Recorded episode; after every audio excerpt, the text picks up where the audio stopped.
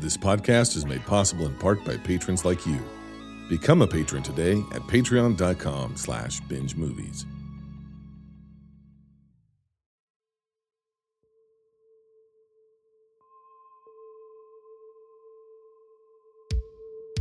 This is my instant reaction for Sonic the Hedgehog 2?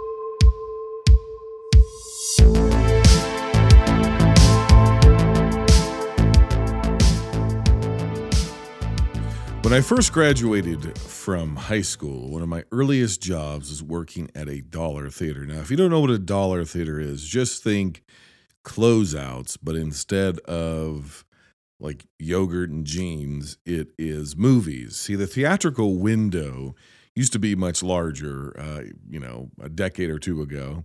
And it was even larger back in the 90s. We don't have to go back that that far. Uh, but you, you know, even you know, 10, 15 years ago, the theatrical window was much larger. Now it's down to 45 to 60 days, give or take, for widely distributed films. At least in the United States, they show up on digital and Blu-ray pretty quick. Um, it's much larger than that, much longer than that. Uh, previously, it was uh, it was a long period of time. Um, so it left this sort of secondary market, these second-run theaters and uh, it was just what I said it was. It was a dollar theater. It was a major North American chain, but they had their own second run theater. It had 25 cent Wednesdays. And then that eventually got bumped up to 50 cent Wednesdays. And the price for a ticket, uh, I think it was like 75 cents for a matinee. And it was legitimately, for the longest time, a dollar. Uh, and and as a movie would leave the big theater at the top of the hill, it would literally go down the hill to a smaller theater. It was originally across town, but they they this uh, chain had three three theaters. They had a big theater for the huge releases. They had a kind of medium sized theater for uh, you know a lot more independent kind of cinema or smaller releases and then they had a third, which was the Dollar Theater. They eventually consolidated that into two. Then they flipped the Dollar Theater around and made it a, uh, lack of a better term, they made it a uh, uh, like a Eden Theater, basically an Alamo Drafthouse ripoff. And that's where we are today. But I got a job there. I got a job there outside of high school. Now, what's this have to do with anything? Am I just slightly older, aging, sexy ass podcaster reminiscing about his his adolescence as a young beef boy. Is that what we're talking about? Is this just me waxing nostalgic, referencing things from the past? Is that all that this is? Or is there a point to my meanderings? Well, the point is this. While I was there, one of the Robert Rodriguez green screen, early CGI green screen films came out. I don't think it was one of the Spy Kids, or I was there for a little while, so I don't know. Maybe it was one of the Spy Kids. It was. Uh, it seems to me it was definitely Shark Boy and Lava Girl. I don't know what year that is, so maybe I'm wrong. Maybe this is all a fever dream. Maybe I never even existed. I don't know. But this seems right. It seems right. And so I would have to do the seat check and I'd have to tear tickets and I worked concessions. And I was originally hired as a projectionist which was uh, kind of cool. Uh, and I only got to do that like two times. And uh, it was a scam just to get me in the door to make me do the, the, the shitty part of the job, which is pretty much everything else. And uh, then, of course, I had to do I had to clean up the theaters afterwards. And so I'd go in, I'd clean up the theater afterwards, and I'd catch the tail end of Shark Boy and Lava Girl probably 30 times and it just didn't look like a real movie. And I think somewhere between Attack of the Clones and between uh, Shark Boy and Lava Girl is the blueprint for modern filmmaking. You don't need people, you don't need a set. If you have people, they don't even need to know what they're saying, why they're saying it. they don't uh, they don't ever have to appear on screen together. You can just key in everything after the fact, and everything is like just vaguely digital. and it's completely uncanny the entire time, and it doesn't really matter. And we see this in Marvel films. Just look at pretty much anything Mark Ruffalo has done in a Marvel movie, especially in the Hulkbuster suit. Look, we see it in Marvel movies. We see it in uh, what other kind of movies are there? I don't remember. Uh, we see things like the movie I'm talking about today, Sonic the Hedgehog 2. None of it looks real. We don't believe any of it. We live in the uncanny valley. We've we've pitched our tent there. Now we're building ourselves a fire and we're getting ready to start civilization. This is where film civilization is at, folks. We just live in the valley. Does the sun shine there? Do the flowers grow? We have no idea. All we know is the real estate's cheap it's pretty cool. That's where we're at. Now, it's going to sound like I'm coming out the gates to shit on Sonic the Hedgehog 2. That's not necessarily the case. I'm going to blow some minds. Now, the first Sonic the Hedgehog film, I, I, I didn't see it in theaters, but I did I did catch up with it eventually on home video. And I thought it was all right. I thought it was I thought it was a perfectly okay film. I I I, don't have any other kind of ideas about that. I thought some of the stuff was funny. I thought obviously, you know, you're casting uh, you know, a pretty good cast of people.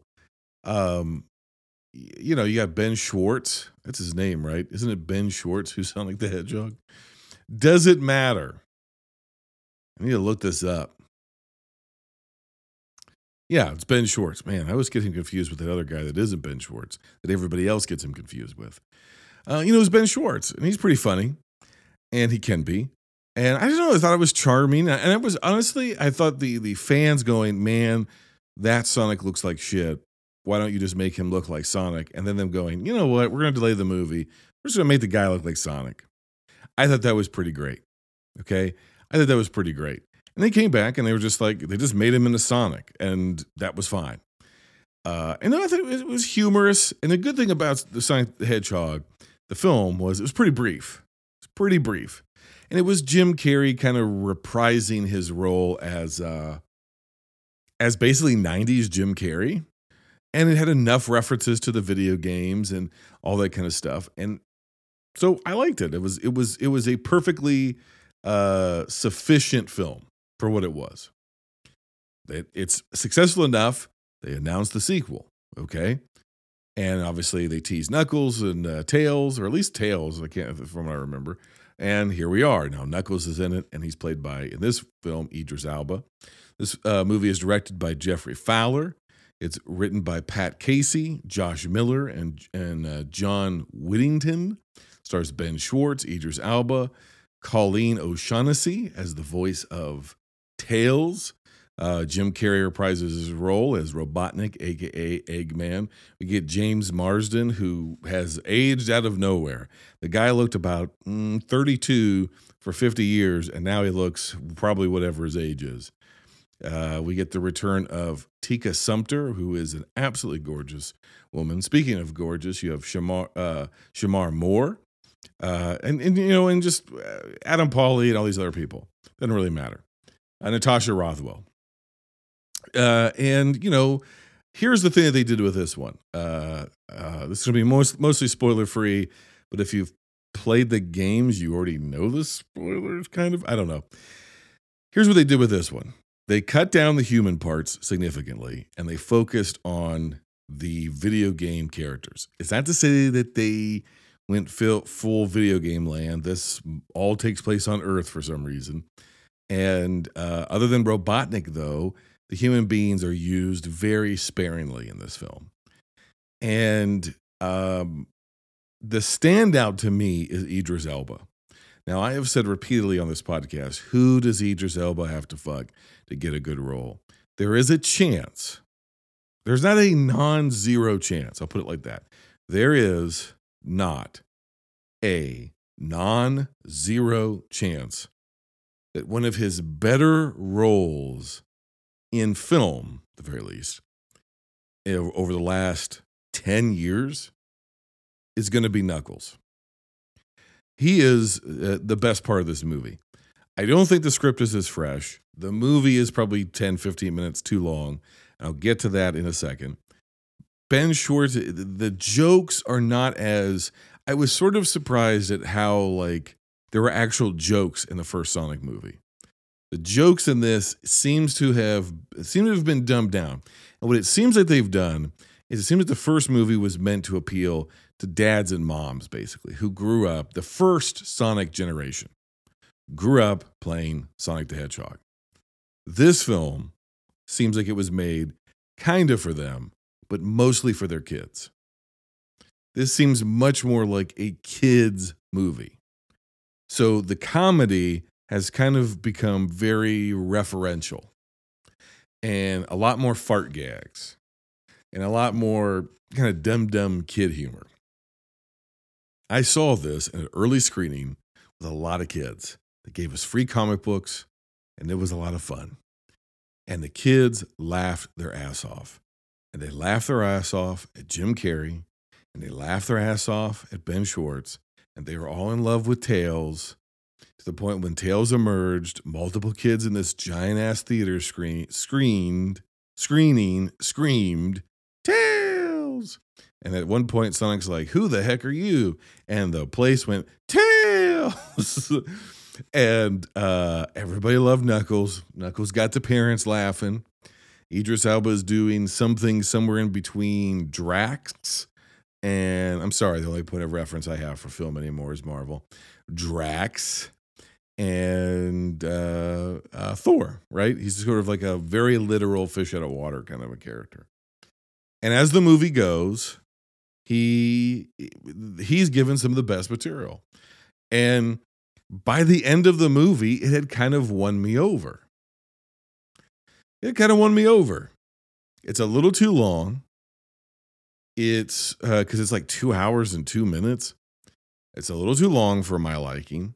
I think it needs to be closer to the original runtime of the hour and 45 minutes because I, in that screen with mostly kids, there's something there's so there's some stuff that happens basically in that extra 20 minutes. Some kids it, it, started to lose the audience a little bit because they started squirming their seats and getting up and moving around, and having to go to the bathroom and this and that, whatever. Then when it gets into the third act of the film, like the true third act, because this this movie almost has like three and a half acts when they got into the, the conclusion, everybody was back on board. Everybody in the theater grabbed their attention. It wasn't that they weren't enjoying the movie. I never got the sense that like they were just bored and they hated it and it was just like a slog for them. Certainly wasn't for me. Um, I just got the sense that it was like a little too much. Like it had them all wrapped up and it was just a little too long. And it's like over two hours is kind of a bit much for a Sonic 2. I, don't know. Maybe they feel like they had to go two hours and two minutes because it is Sonic 2. Maybe that's the irony of it. I don't know.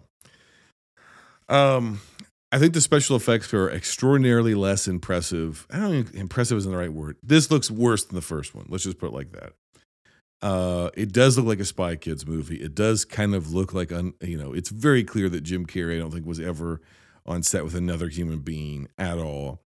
Um, he's doing more 90s Jim Carrey sort of stuff. Allegedly, he's going to retire. This is going to be his final role. I don't think that's going to be true uh, for a variety of reasons. Um, I'm trying to think of anything else I can say before I get into my one kind of adult critique. Yeah, I got nothing. So here comes the adult logical part of my brain.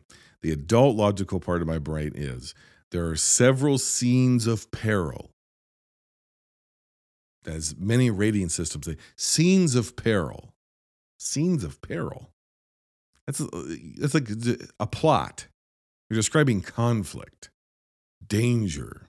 So there are several scenes of peril in this film. And at any point in time, Sonic could just use his super speed and get out of the situation. And for whatever reason, he a lot he he chooses, he a lots not to do it. Now, let's get binge movies on this for a second. Let's get highly analytical on something that is pretty ridiculous. The Sonic video game was more or less a rail. It was a side scroller, but it was more or less a rail game. Sonic was a character. It wasn't a, it wasn't a side scroller in the same way that Mario was. There were routes. The routes determine your speed. It was all about going as fast as you possibly could. The trial and tribulations of Sonic is that once you got into a particular rail, whether it be the the top frame, the middle frame, or the bottom frame, or and you could you could go in between at certain points within the the level right? You could drop down or you could go up or you could do this you could do that. You could hit a ramp or hit a spring or whatever, whatever the case is right? And you could you know find secret passageways and all this sort of shit. But it was it, it had the feeling of you had total freedom to do whatever you wanted to do. That's not really how the mechanic of the game works because at a certain point the game actually takes over the animation of sonic and it's you're just going through basically segmented I'm talking about like the Genesis era. You're basically going through segmented animations, really what you're doing. Okay. Now, there's probably technical terms for all of this, and somebody want to correct me, and please do at binge movies on Twitter. I don't give a shit. But that's basically how it worked. But when you played it, you felt as if you had unlimited momentum. You felt like you were going the speed of light. And that was what brought, again, the scenes or the feeling of danger or peril to Sonic. At any minute, you could go so fast, you go out of control, and you run into some kind of an obstacle or villain or bad guy or enemy, and you lose some rings. And if you lose too many rings, you die. And it was it was unavoidable for you to bump into stuff. So the the genius of that game mechanic is to beat the level, you got to go as fast as you possibly can and you're rewarded for going as fast as you possibly can. To have fun in the game, you got to go as fast as you can. The character's motto was got to go fast, right? Got to go fast. The marketing appeal is here's this fat Italian plumber stomping on turtle shells, going as slow as he fucking can. And here's this guy who's got sneakers, he likes chili dogs, he's 90s, he's rad, he's spiky, he's cool. Fuck Mario. Uh, little kids play with Mario. Sonic goes super fast. That was the marketing campaign. Blast processing. Sega does what Nintendo don't. Great shit. The danger of the game was also your speed. The fun of the game was the speed. The marketing for the game was the speed. And the the reward system was speed, but the danger the, the peril, the possibility of losing rings and dying, or being rewarded less at the end of the level, also came from the speed. Now, what is okay, Jason? Get to your point. You're getting to my point. They've never captured that in these movies. Rather than making speed his strength and his weakness,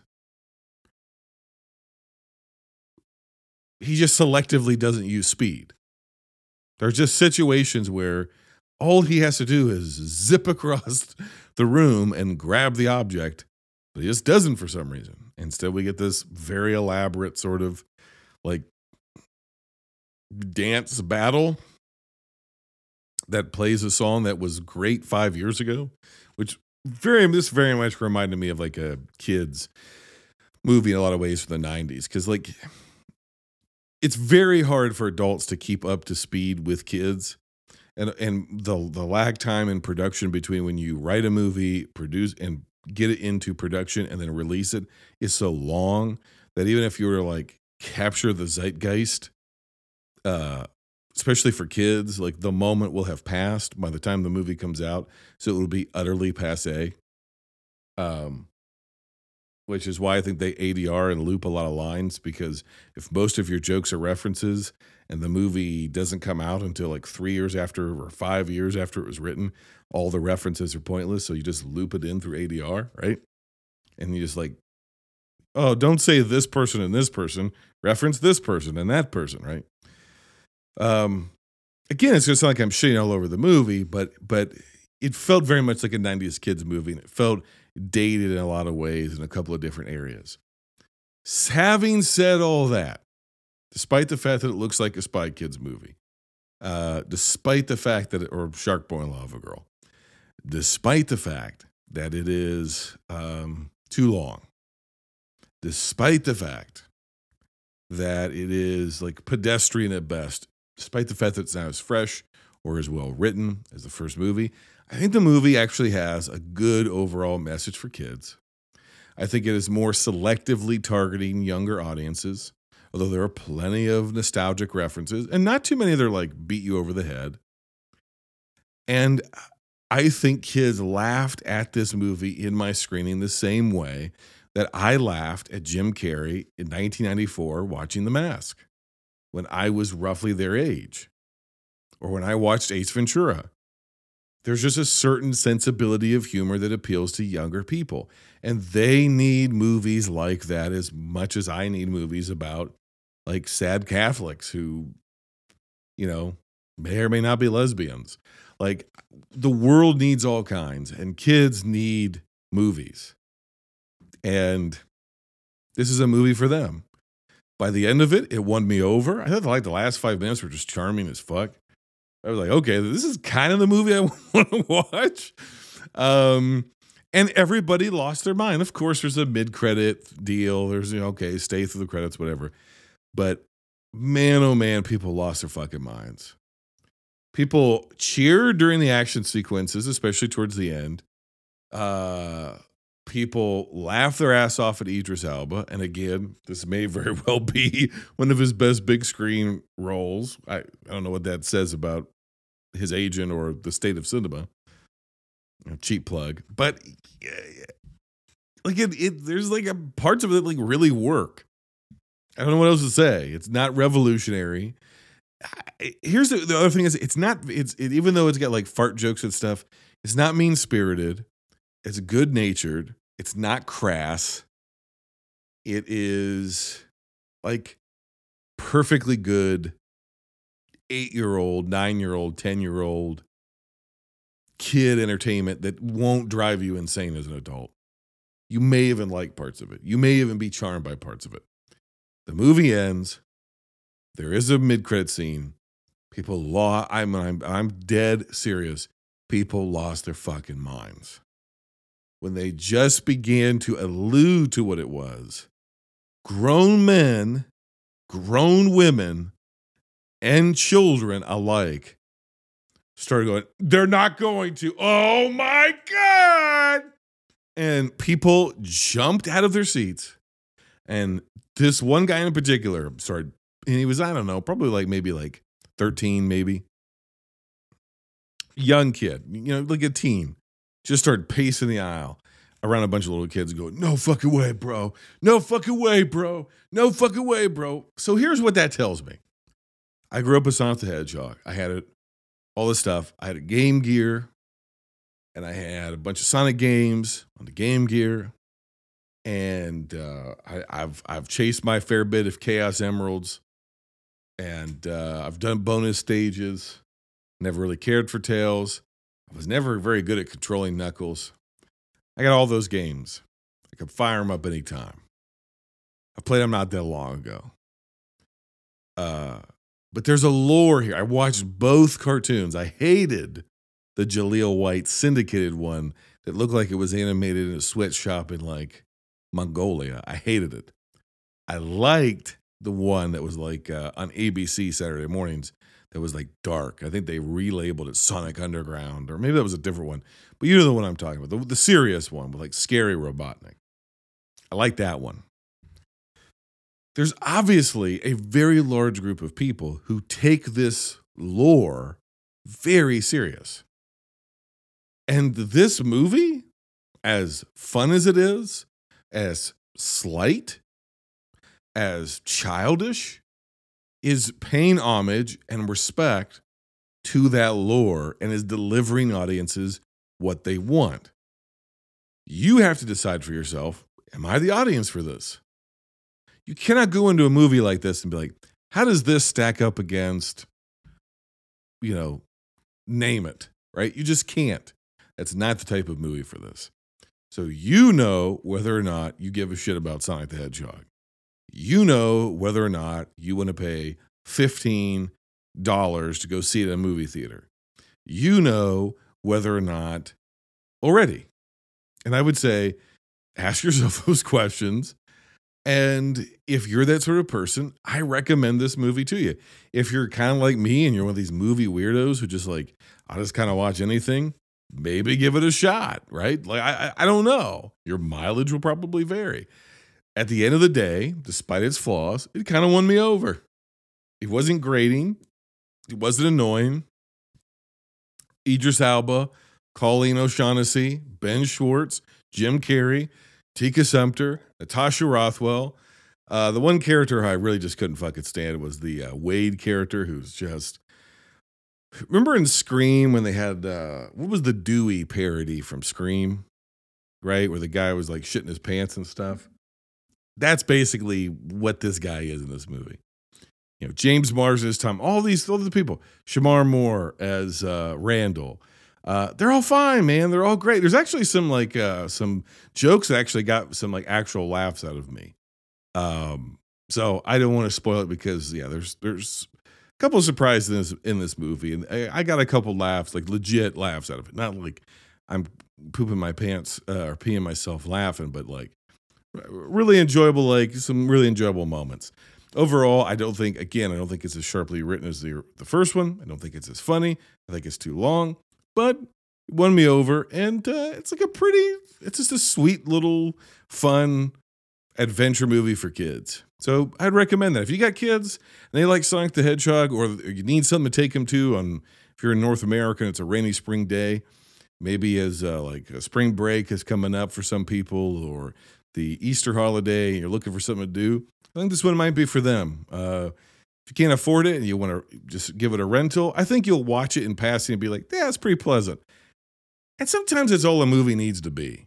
We don't got to reinvent the wheel. We just got to be entertained for a little while. This movie's entertaining enough for a little while. Those are my thoughts on Sonic the Hedgehog 2. I really appreciate uh, you listening to this. And uh, if you want to share your thoughts, the best place to find us is on Twitter at Binge Movies as I record this, if you're listening to it in real time, we currently have a poll up on our Twitter for the next movie to be selected for the vault. If you don't know what that is, I suggest you go back and listen to the last episode, which we like to call Last Movie Standing. It's a quarterly debate style tournament where two guest critics face off about the movies we rank during our season. I know some of you love the instant reactions, and I know some of you uh, love the ranking episodes. I love. I know that some of you find us through the instant reactions, and I know that some of you find us through the ranking episodes. So you might not be double dipping into both, and that's okay. But if you're looking for a very interesting, creative approach to discussing and talking about films, that I can I can venture to guess that nobody else is doing. And the best place to find that is right here in this feed on our ranking episodes that culminate every season in Last Movie Standing. And if you want to help decide what gets added to the people's canon, the best place for that is to go to our Twitter at Binge Movies. It's the exclusive place to vote and vote now. Okay? Vote now. And uh, yeah, you get to help determine the future. You haven't listened to it already, go ahead and check out Last Movie Standing. We've got a great season behind us, too, season 6.1. For those of you who don't know, we're also doing something called the Binge Movies Challenge. Now, the Binge Movies Challenge is we've invited our listeners to binge the entire year with us. We're 25 films down. There's still plenty of time to catch up. Just go to our Letterboxd, letterboxd.com slash binge movies. You'll find Binge Movies Challenge 6.1. It's just a nice list we have there. Those are the 25 films that you need to watch. And uh, 25, 26 actually are on their way as we speak. You'll be seeing those in the not too distant future. And if you decide to be a patron of all things, uh, you might just get a certain advantage on next season before anybody else. So, uh, yeah, we're always looking for support. Like, subscribe, rate, review, all that great stuff. And if nothing else, go ahead and find us on Patreon, patreon.com slash binge movies. We'd love to hear from you. So until next time, binge on.